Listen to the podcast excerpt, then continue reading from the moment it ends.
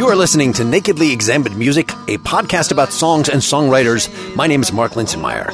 My guest for episode 77 is Shawn Phillips.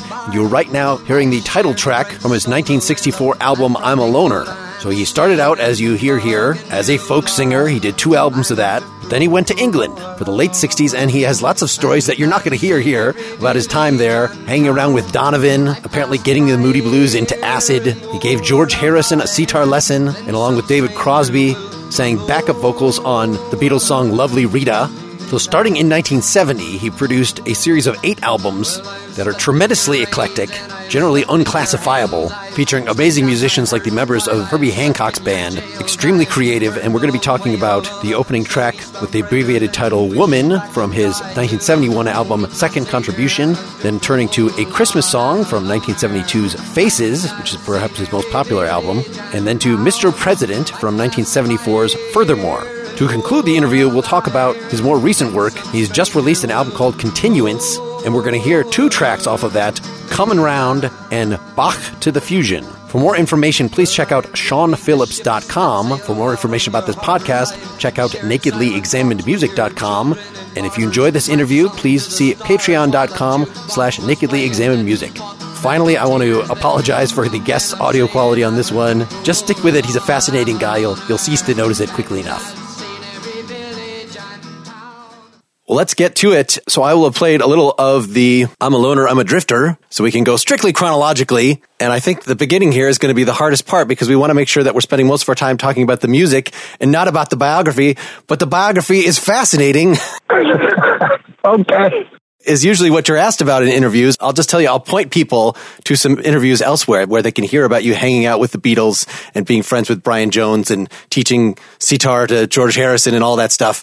But can you say musically, something about the transition between these first two albums from the 60s and what we're going to be concentrating on here today from, you know, 70, 71 on. The transition from the folk to the uncategorizable that we're going to hear here.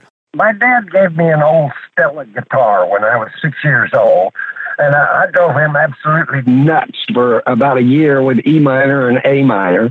And we traveled a lot. My father was an author that always wrote on location. So in that traveling, I heard a myriad of musical cultures, and they started building up in my mind. And uh, when I got back to Texas, of course, I went through the roots of uh, everything and gradually got into folk music and it just started to evolve. I continued with folk and it started edging towards maybe folk rock around the uh, 62, 63 after I got out of the Navy. And then I went to England and I met Paul Buckmaster and J. Peter Robinson. And these guys turned me on to the people that are the pioneers of musical composition today. Uh, people like György Ligeti, the composer who wrote the music for uh, Stanley Kubrick's The Shining, Christoph Penderecki, uh, oratorio for Auschwitz, people like uh, Karlheinz Stockhausen, who was uh,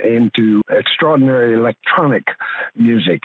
And that turned my world around, and I realized that if I wanted to be a musician, what I had to do was I had to absorb. And I think all young up and coming musicians have to do this. You need to listen to every single idiom of music that exists.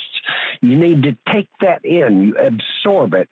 And then what you need to do is in your evolution as an artist, as a musician and composer, you need to take that and you need to incorporate that in the music that you are trying to create. I think that's pretty much how the evolution worked. Well, let's get, give the intro to the first song before we play it. The short title being Woman, the long title being She Was Waiting for Her Mother at the Station in Torino and You Know I Love You Baby, but It's Getting Too Heavy to Laugh from a second contribution, 1971. Tell a little about where you were at with that particular album and this song, and then we'll play it in full and talk about the details. A lot of that woman, the song you're talking about, was written uh, when I was in London. The song is about a woman I had a relationship with, a beautiful woman named Francesca Annis.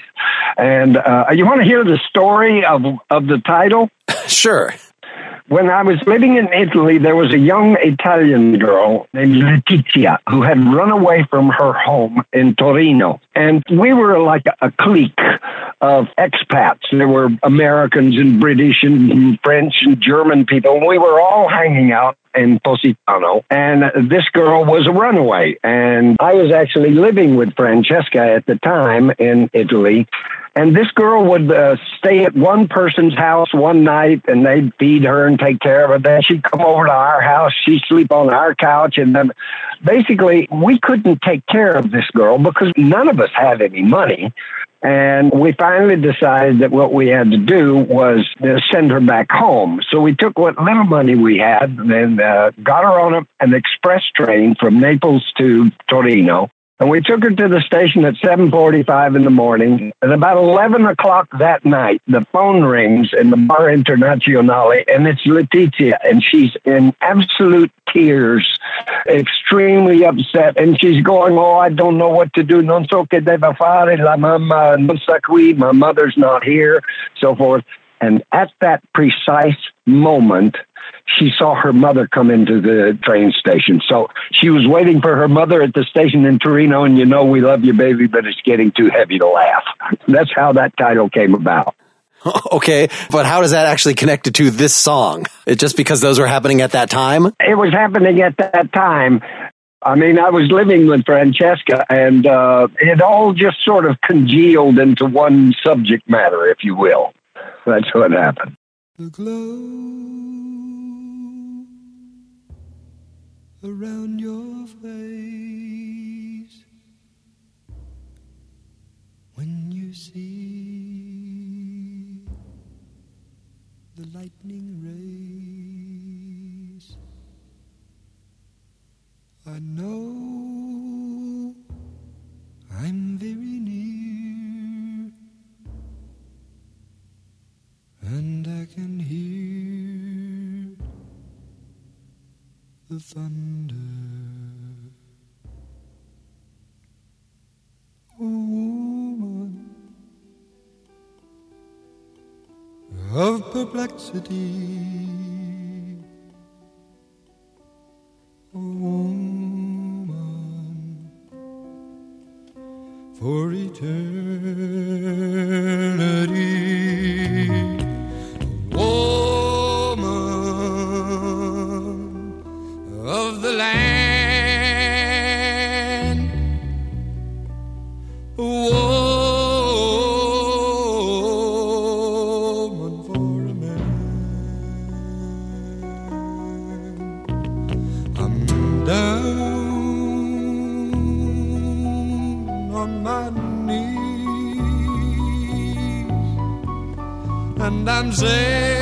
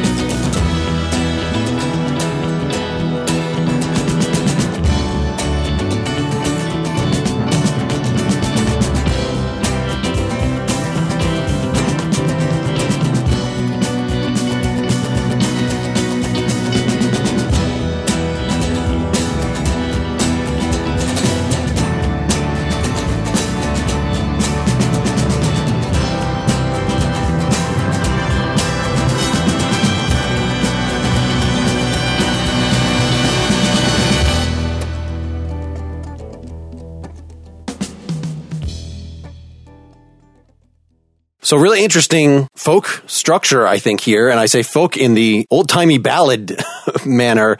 It could just be, you know, an indefinite number of verses just stretching together with an overall crescendo through the whole thing. I mean, this is not a very traditional pop structure.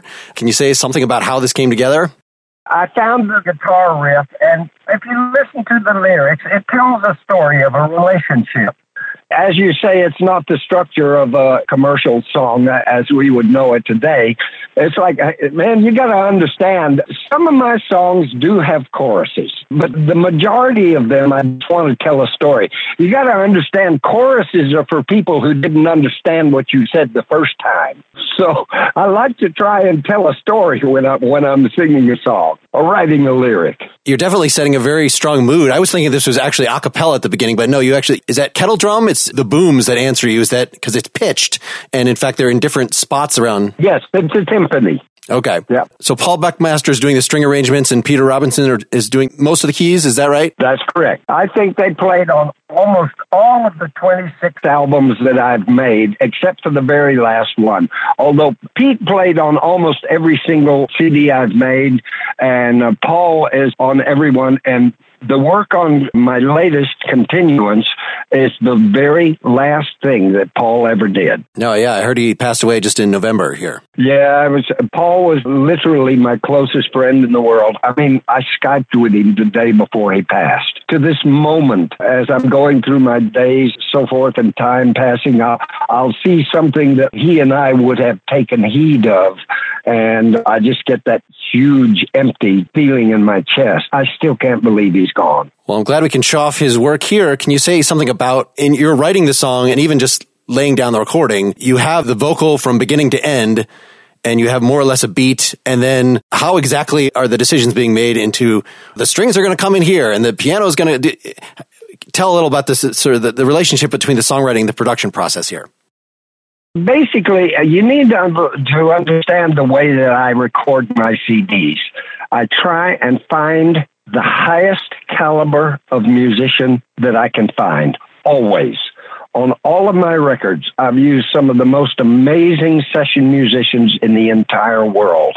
And the secret to all of this is don't tell them what to play. Here's the basic structure. This is my vision. Now you put your vision and your experience as a musician on top of that. So basically, every single CD I have ever made is just a big jam to a basic structure. And I mean, you don't tell people like Alphonso Johnson or Leland Sklar how to play the bass. That's all there is to it. The new CD continuance, there was not one sheet of paper at any time in the studio.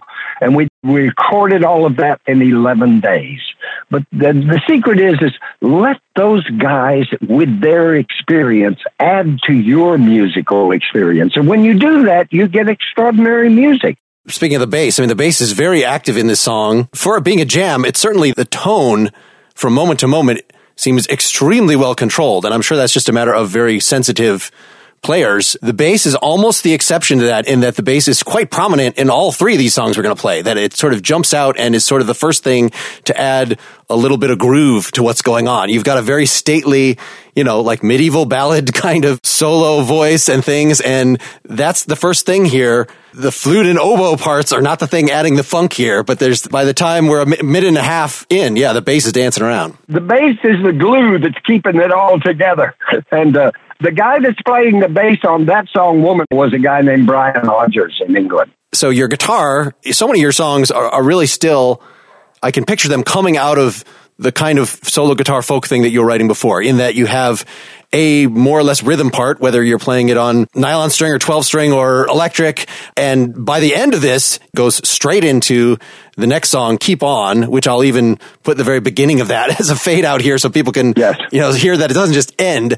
By the end of this and, and through that song, your rhythm guitar is really driving everything. In this song, you mostly keep it out. And in fact, it seems like I hear it just hitting the one every verse or so. You go chink and then just are silent, which is a very weird thing for an acoustic guitar to do. That whole side one uh, second contribution was uh, deliberate like that. It, it was meant to flow straight through, like all the movements uh, flow into each other. And I've done the same with Continuance, the new CD. All the, all the songs flow into each other. I want the listener to have really an experience. Some of the stuff today, and I mean, we look at our televisions and you have eight minutes of program and then you have 15 minutes of advertisements. I think that does more against slowing down the attention span of people than anything else. I wanted, I just want to make a movie for people's minds when I make a CD. Of course, everybody wants to put this in some sort of category. and the time it was coming out, certainly the reason that you could get away with this on a major label is because progressive rock was in the air, you know, coming out of the psychedelic late 60s stuff.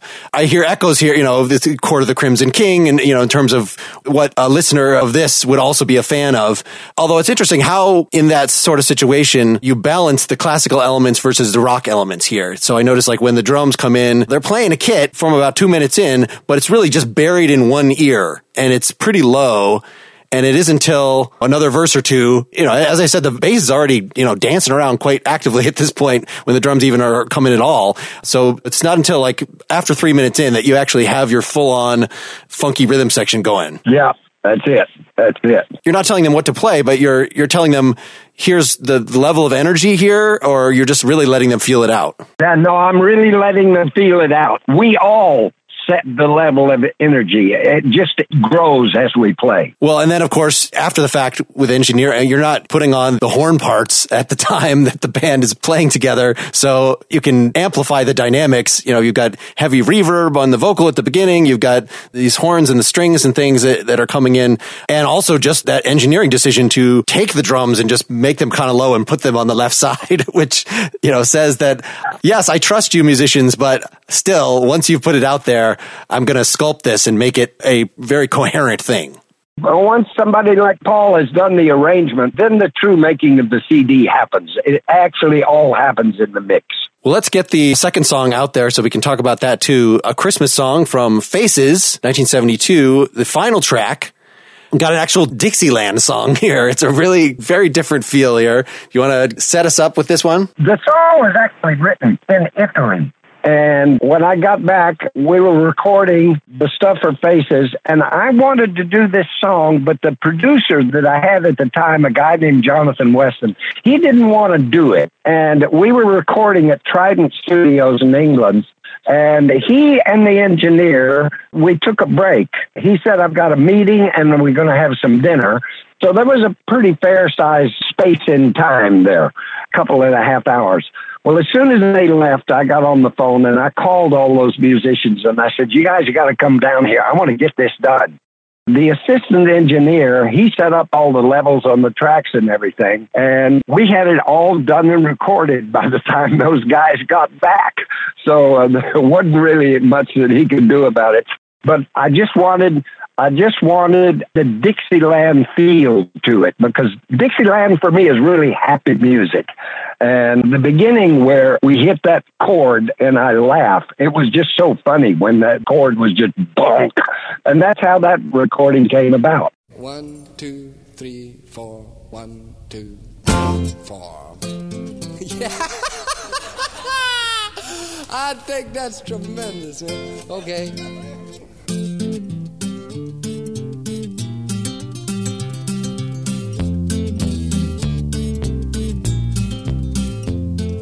It came in the way that good things come with the light shining in his eyes. And most people thought he was another little babe that wrinkled up his face and cried. And then one wise man, two wise men, three wise men coming from afar. And the many colored men knew this was a special child, and that's why they followed that star.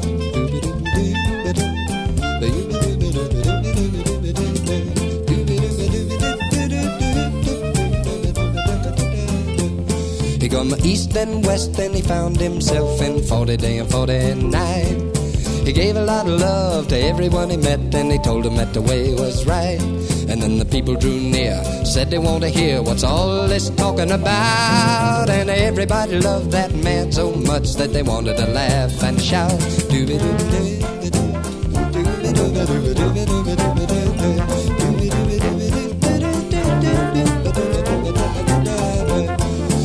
Bunch of people said he had the wrong idea, so they told him to forget that thought. So a secretive society came about, and they were looking for the love they sought. And then the people in power said, We gave you an order, go back and be a carpenter. But the shining in his face told him he was right, so they put him on a cross right there.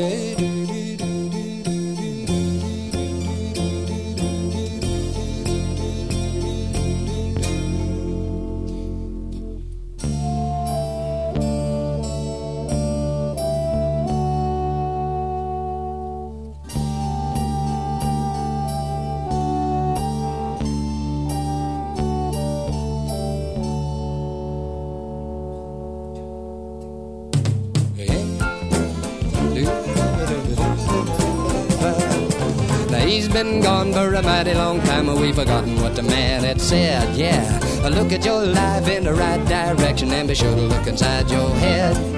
And when you get around your Christmas tree, be sure to give all you can. Cause the more you're gonna give, the more you're gonna get to be a woman or a gentleman. And now Christmas and Easter ain't the only time that we should be that way. I love all the people and I have your name and I each and every single day. And when you do that, you feel where it's at. You feel what I'm talking around. And then the whole wide world is gonna live in peace and everybody gonna be found. Well, everybody go.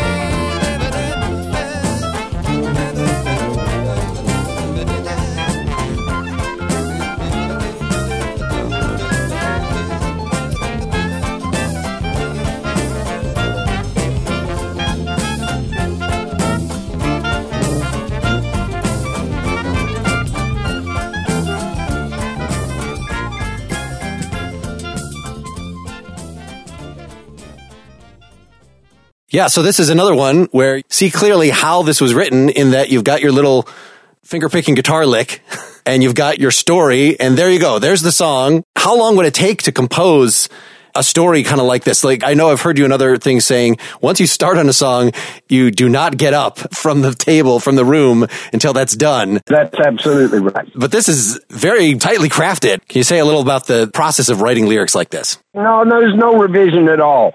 I think your first insight is always the correct one when you're doing something like this. I hardly ever, ever edit once I've written it because you're correct.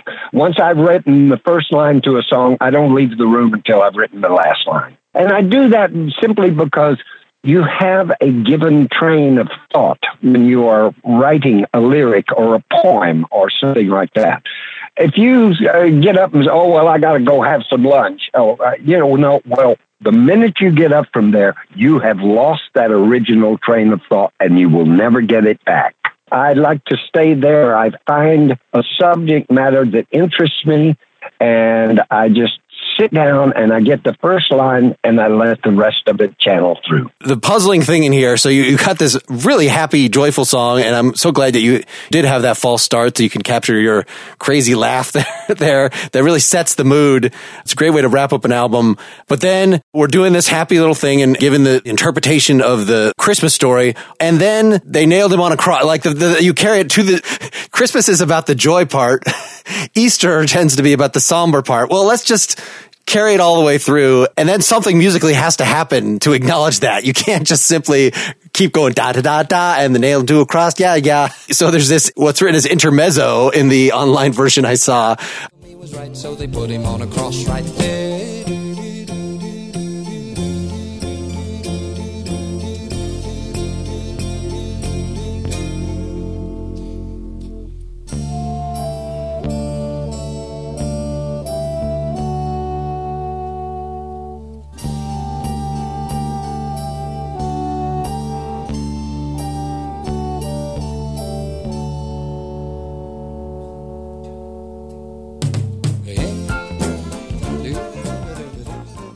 Again, would that just be leave it to the, the arranger, to Paul, maybe to come up with something there? Or did you have even that melody right there at the time? That part, when I talk about the put him on a cross right there, the music has to reflect the drama of what you just said. Which I think you set yourself an impossible task because it really can't reflect that drama.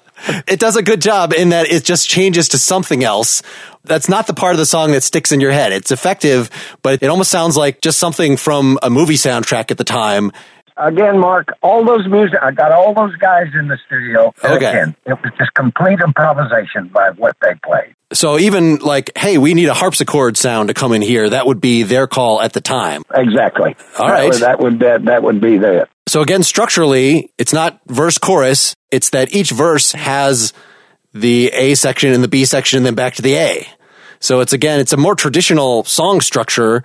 I mean, is that out of Dixieland or this is combining other old kind of country influences or what is going in here? Usually Dixieland is straight instrumental. It doesn't even have this kind of vocal thing. In those sections where it goes free, I just wanted the musicians to play their joy. That's the only way that I wanted it to happen. even the main structure of the melody, I guess it's almost like more like a children's song or something. Although what I think of is that I think often is just what counted as a radio pop song in, you know, 1940 or something. But that you've got, here's our melody, here's our melody. And now here's the B section, la, la, la, la, la, la, la.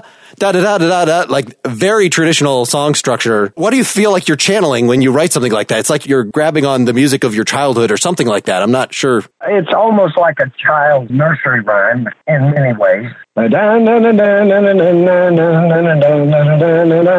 just wanted it to be a happy tune. That's pretty much the bottom line of that. It's got a very fast six eight thing. I mean, that's what the Dixieland thing is about. Mm, chak, mm, chak, mm, chak. But when the full on drums come in, they don't do that. He treats it like it's 12 8. Doon, doon, chak, doon, doon, doon, chak, doon, just so it doesn't sound as frantic. Mm, mm, mm. You're just letting them feel it out. It makes it a little more accessible to the things that I'm describing here. Old time Dixieland and, uh, children's nursery rhyme, like those don't add up to radio friendly rock song, but yet this kind of actually is. And I think that has a lot to do with it, is how the rhythm section treats it. You've described it perfectly. Yes. okay. Let's get the third song out there and then we can discuss the overall style and summary and the gaps between and what happened afterward. The third one is Mr. President from Furthermore. We're moving forward a few albums.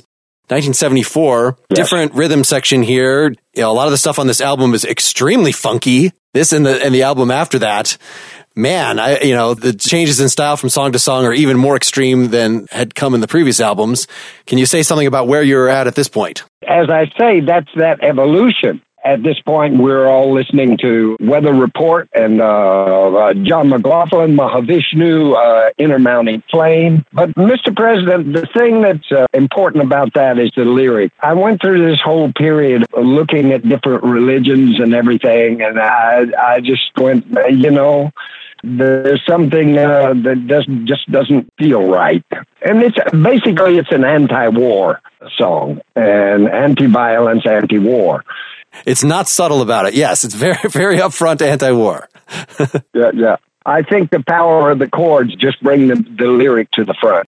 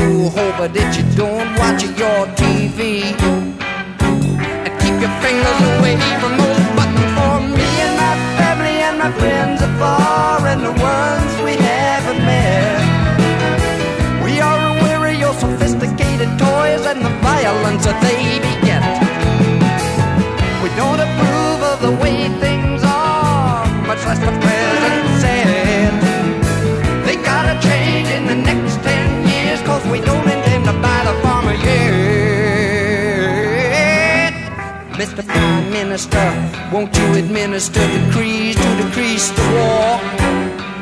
Really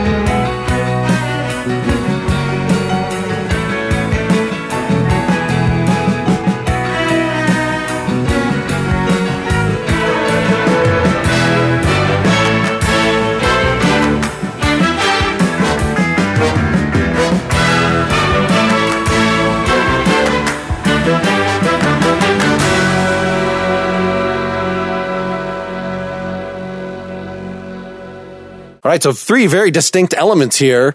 And again, we're coming straight out of the previous song, out of Song for Northern Ireland, another anti-war song. So this orchestral bit at the beginning is not just the intro to the song, it's more of a transition. Are you sometimes, when you're writing things like this, are you writing actual notes on a staff? Mark, I can't read or write a note of music.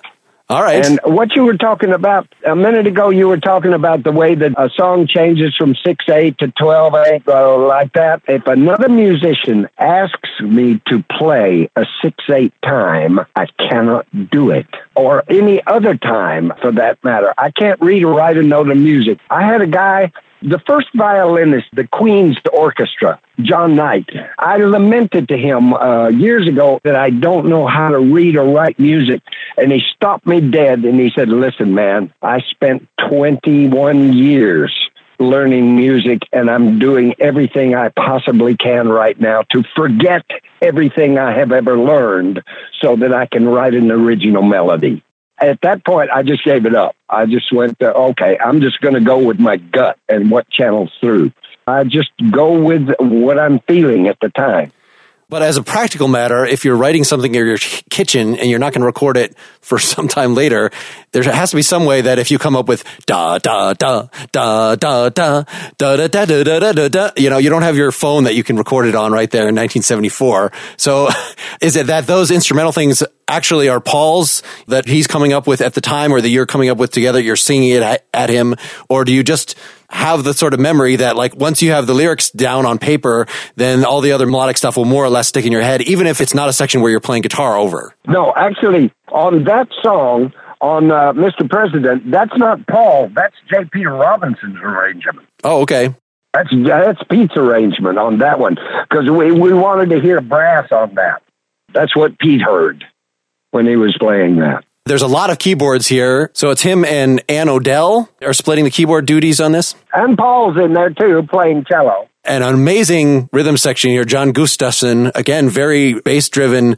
And Barry De Souza, his work on drums is just crazy good on these. I mean, it's, it's amazing. Yeah, he was an extraordinary player. If somebody asked me, what is, what do you sound like? What is your style?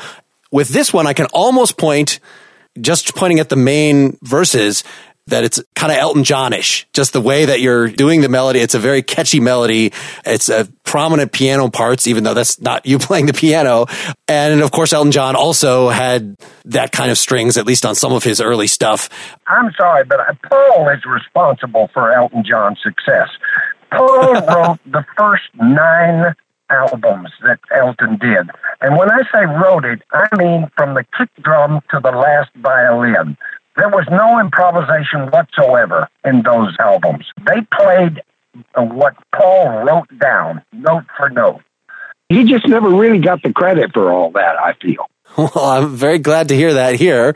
When we get to the chorus here with this offbeat thing, any similarity to Elton John goes right away. That this is a very interesting, you didn't have to have that particular chord progression, even to have the effect of mm, cha, mm, cha, and have a tension build like the countdown toward the button pushing that's going to launch the nuclear bombs.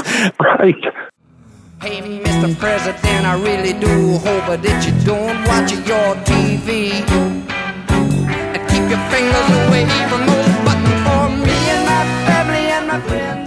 If you don't have the music theory, how are you writing messed up chords like this? Is this just, you know, finding things that your fingers are doing on the strings or is this the actual chords from, from line to line here, you know, is something that maybe Peter with his jazz background is adding to that? I try to stay away from standard chord structures. Uh, one of the things I do when I'm playing, when I start with a tabula rasa, if you will, if I play a set of chords that I like, and then I continue to mess with that for a while, if I think it even resembles vaguely something I have heard in my past, uh, that I may think I may have been influenced to, I just trash it immediately. The whole thing is try and write original chord structures that, that are completely different from anything else. Because again, the hardest thing for a, a musician, a composer to do is to write a melody line that you have never heard and I try and write, uh, I try and structure my chords so that I'm able to create a melody line that you've never heard. Which is an interesting way of combining that ethic with your, you know, get out of your own way, use your first thought first. You know, certainly when you were writing the uh, Christmas song melody, you know, you were not trying to like, I'm going to do something, you know, and every single melody line that is unlike anything that's ever been heard before. At least in that case, it was supposed to be catchy in that way. And I feel like this Mr. President, the verses especially, like this is why it's just one of the most appealing things. I think this was a great choice to show off what a good just pop song writer in spite of yourself you are because there's something just very iconic about just like I don't know if it screams early 70s because like that's one of the things that was popular at the time. It certainly sets a very definite specific mood. I don't think about eras of music. I just go with what I think sounds right at the time that I'm playing. Yeah, it's only retrospectively when we're looking at your progress over albums. Like, it's not an accident that you were playing folk in the 60s and then the progression is steadily, you know, as it was in a lot of music where it's, I think prog rock in 1971 is more classical influenced, whereas prog rock by 1975, at least the things that are coming to mind are either that's going to fall apart, either, you know, it's just going to be punk, it's not going to be prog anymore, or it really has to merge with fusion. So you definitely have that, even if that's not something that you were I'm following the trends. Like you are exactly not doing that, but yet retrospectively looking back, at least for that formative period. You said it. Fusion implies exactly that. You are fusing different idioms of music together, and that's how that evolution works. And you have to do that, or you just get stuck in one place. Years ago at a festival in Toronto, Edgar Winter came up to me and he said, Dude, you come from Texas. How come you got so far away from the roots? And I said, Well, Edgar, because there's a whole tree above the ground. That's how you have to look at it. Although I think one of the ways that people can get into your music is just the fact that, you know, you sound very Texan. You have the people mentioned Willie Nelson just because you, you know, sort of have similar haircuts or something, similar, similar origins. That's one of the hooks that as long as you've got your very distinctive voice, which of course, even just the ones we played are not the same from album to album. You've got this sort of mystic thing and then you've got a more, you're not going to listen to the song Woman and think, Elton John in any way. Like maybe Elton John's first album, just because of the Buckmaster thing that you mentioned in terms of orchestration, but in terms of the melodies that you're writing, you know, that's so baroque. Although one of the points that jumps out at that is, is the, oh woman Of the land. that when, when you hit the land, like, oh, the Texan is coming out now. And it really, it's like an extra dynamic there. It's not getting louder, but it's getting more in your face in some Texan way. I don't know. That's the way the melody line is taking you. That's it. Yeah, I mean, it's the melody line, but it's also just the way that you're kind of choosing to express it from moment to moment. I guess we've had a little bit of the scat singing in the Christmas song, which that's been one of the things that's been taken to extremes in some of your songs, which is interesting given that you could just ask a trumpet to do that. You have uh, all these amazing musicians. That, that's true. But I don't play the trumpet, so I try and do it with my voice. Throughout the history of the CDs I've made, in almost all of them, I try and do a little bit of voice instrumentation in there. That's carried all the way through. I've also done that on the new CD. You know what that is basically? That's just an expression of a joy of making this music. That's what that scat is. Sure. I searched around for a long time because I'm also a, you know, rhythm guitarist, singer for the most part, but was trying to find for a live unit like, can I play kazoo? Can I have a special microphone that goes through distortion? There must be some way because I've been listening to a lot of jazz, listening to really having these Miles Davis trumpet things in my head, but I don't feel the confidence in my voice that you do to simply go, you know, to, to sail off into the stratosphere that way. as you're talking about that, one of the things that happens, uh, some of the high voices that I've done, which uh, it's difficult today because there is no turning back age. One of the things is I would hear that in my, I would hear those high voices in my head, but I would never actually sing them until I felt that the musculature, that I could manifest it in the muscles of the vocal. I would hear it in my head, but I wouldn't actually try and sing it for the longest time. And then one day I'd just like blurt it out and uh, it would come out. And uh, that's the way that would happen. And did that meet your satisfaction consistently, or were there times where Paul or Peter would hear something and just like, can I just make that into oboes or so, you know, were, were there any kind of swapping that out? Yes, occasionally they would hear that. Paul would take something of a melody line. Maybe if I had sung it on the recording, we would take the vocal away and he would add like a horn line doing that or something like that. Yes, sometimes. Sure. Let's listen just uh, to the end, the very end of Mr. President here.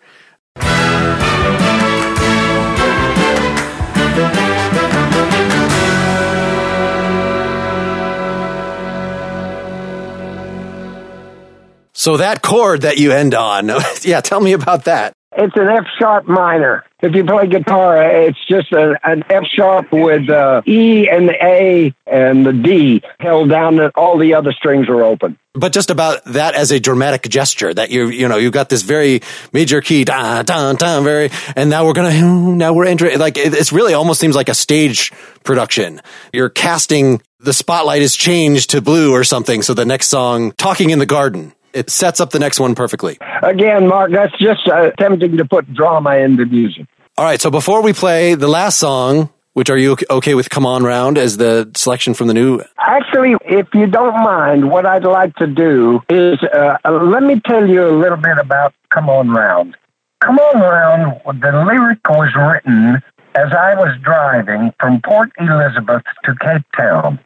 And because there's no internet out there, I had to keep pulling over. I had the chords and I had pretty much the first verse. And I was going through it in my head as I was driving, and suddenly the rest of it just started channeling through. And I had to stop about five times to be able to write this down. And what I'd like to do is, uh, you originally said you might like to play Bach to the fusion. What I'd like to do is come on round the lyric to that song, it's very strange. The strength, the power of the lyric is lost when you listen to the music. What I'd like to do is, if I could, I'd like to narrate the lyric of Come On Round. If we could close the show with Bach to the Fusion, would that be okay? Uh, sure. By all means, let's include both give us the transition a little bit. So you've got one label that you have your folk stuff on. You have your other label that is up through the one after furthermore. And then you've got your late 70s stuff on another major label, which none of that stuff is on CD. I, I heard a lot of it on YouTube. One album in the 80s, which sounds, again, you're not paying attention to era, but the two albums from the 80s just because the technology you're using are very obviously from the 80s. then we have a quite a long pause with just, you know, a thing here and there, one thing in the 90s until just a handful of years ago where you really kicked it off again and seemed to be going full bore. Can you say something about that gap and sort of how the career was going in terms of was it getting kicked off the label or have you been just producing music at a constant rate, but it just isn't getting so that people can hear it?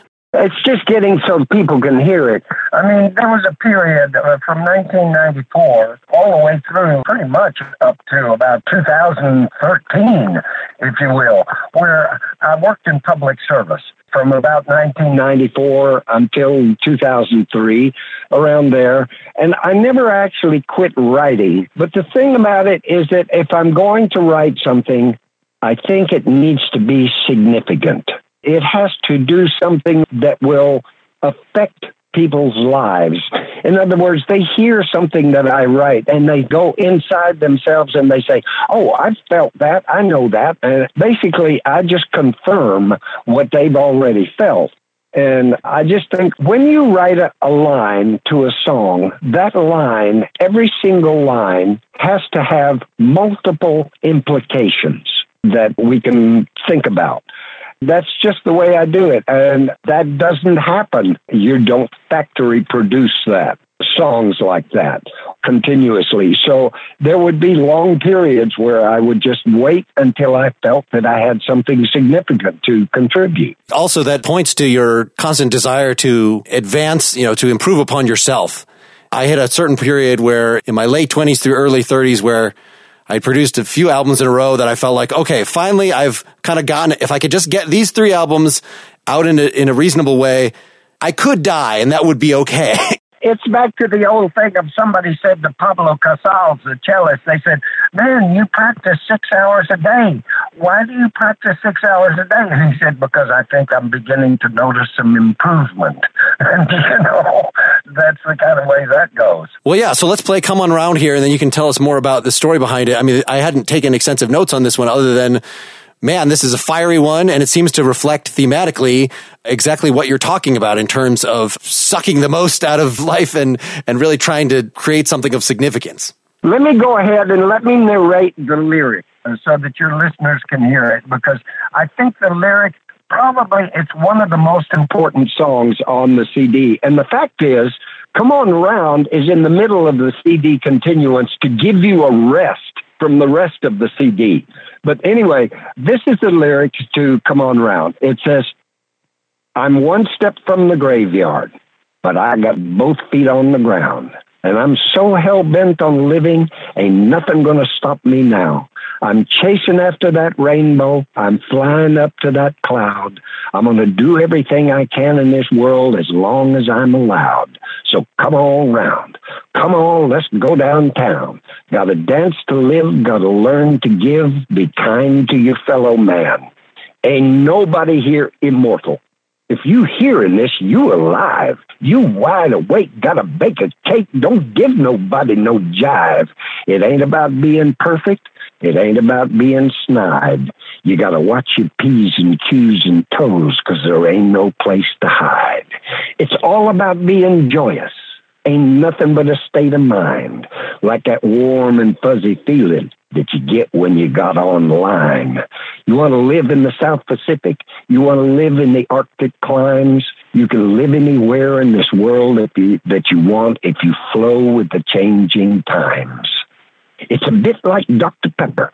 It's a little like sassafras, those out of ordinary things you know that are not supposed to last. It comes and goes like sunshine. It comes and goes so fast. Those mountains and valleys that we all go through will soon become our past. But in the end, we are forever. Never will we cease to shine. We are life on earth. We are filled with mirth. We are bound as a soul sublime. We are not confined by space and time. That is not who we are. We're a moment's mass through a looking glass. Then we all turn into stars. And that's come on round. Good luck, guys.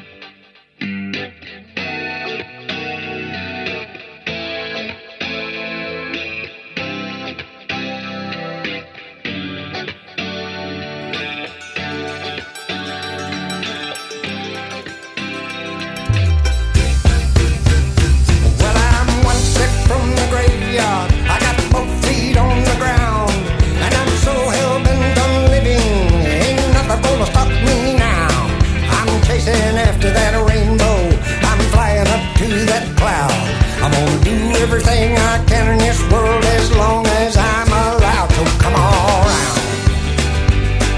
Come on, let's go downtown. Gotta dance to live, gotta learn to give. be kind to your fellow man. So come on around. Ain't nobody here immortal. If you're hearing this, you're alive. You wide awake, gotta bake a cake. Don't give nobody no job.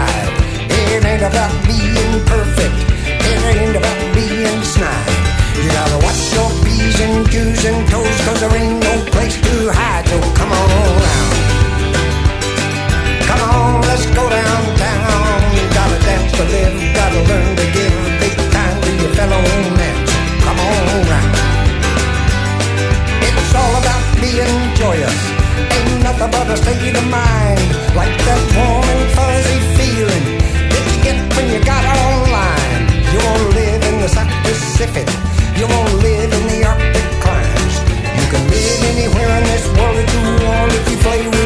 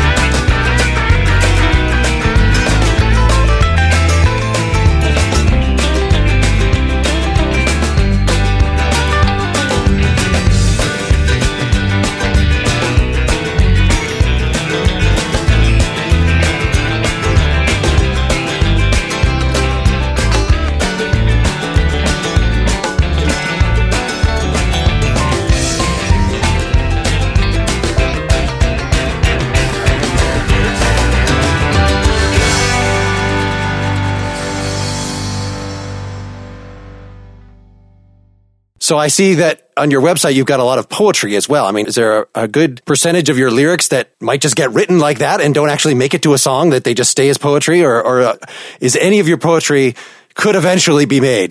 Just stay as poetry, yes. Uh-huh. Do you even know necessarily when you're starting something like whether it's going to be poetry for sure or lyrics? Like, would would you just treat those fundamentally differently?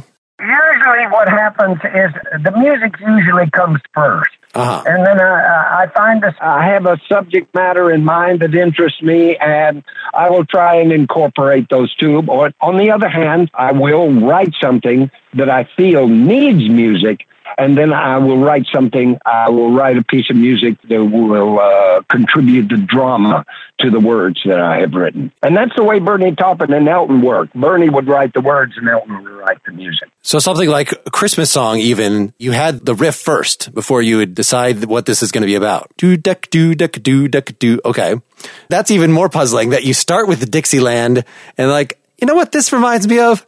It reminds me of Christmas, a Dixieland, and then just. That's right. yep. Uh, well, since we're gonna talk a little more before we play the song number five here, tell me a little about you got very spoiled in that you were on major labels you had all these huge budgets to make albums and now with the last couple you've really returned to your it seems like return to the method of of making albums that you were using before but it's entirely self-financed. And i mean how is this even possible? Is it just the whole culture has changed enough that you have relationships with these people that they'll now work for cheap basically? They don't work for cheap, I'll tell you that. no, it was just, I always wanted to have the production values that I had when I had the money from uh, the record companies. I spent about two and a half years writing Continuance. And I knew this had to be, I knew this was really going to be an extraordinary CD. Personally, I think it's the best I've ever done. Once I was offered the studio by Jord Koppert, I knew that I was going to be able to do this. So that's when I started the Kickstarter thing. And my promise to the, uh, the donators the people who gave money to the Kickstarters was that they would give a CD, finely crafted songs with beautiful music played by extraordinary musicians. And that's exactly what they had got. And I was able to maintain that standard of quality that I had when I was uh, working with the record companies. And have you tried, you know, as demos or anything? You know, I know I've seen you in a live setting. You were doing a layering where you're playing a little bass, playing a little guitar. I know you know how to program a drum machine or could pound on things. Have you tried doing a more self-contained in those off years? No, not really. I mean, that's what I'm doing now. What I'm using now is a Line 6 JM4 looper, and it contains waveforms of actual session drummers because I can't really afford to take a band on the road. And the other reasoning for all what I'm doing right now, when you see a live concert, is a lot of people would love to see me get up there with just my red six string Gibson guitar. But I'm telling you, after all these years, you need to understand even making music, it becomes just a job after a while. And I don't want that to happen where it becomes just a job. So I'm using technology to present myself myself a challenge in concert. And I love the, the ability to be able to build an entire band on stage by myself. And uh, the challenge is during the concert, when you're working with that technology, the secret is you better be on one when you start to add another layer. That presents a challenge that makes makes concerts fun for me today. Yeah, well, I'll send folks the link to some of those live videos that you've posted a lot of video on your YouTube channel. Really great to, you know, explain more about your songwriting. I guess we've kind of come to the end here. So let's introduce Bach to the Fusion, which I think is a great example from the new album of something that's using the kind of orchestral techniques that we hear in the old music here. You know, in fact, there's not a lot of lyrics compared to every other song we've heard here. It's a big instrumental composition with a little bit of lyrics. No, there's not supposed to be a, a lot of lyrics. I wanted to make a completely different structure for a song. There are just two verses and they come in the second part of Bach to the Fusion. And the other thing, that one of the things on continuance is that there is, you and I both know, there is some ethereal substance to classical music that touches every heart that hears it. It is indefinable, the, the substance of that music. We, we don't know what it is, but I know the power of it.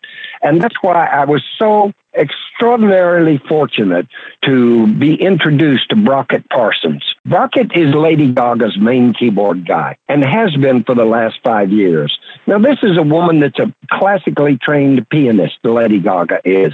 And if she picked him to be her main keyboard guy, you know that he's got to have something going on. And I just said, Brockett, when we were making Continuance, I just said, I really want you to put your classical history, your classical experience in this CD. And he just took it out of the park. And Bach to the Fusion is one of those that implements that.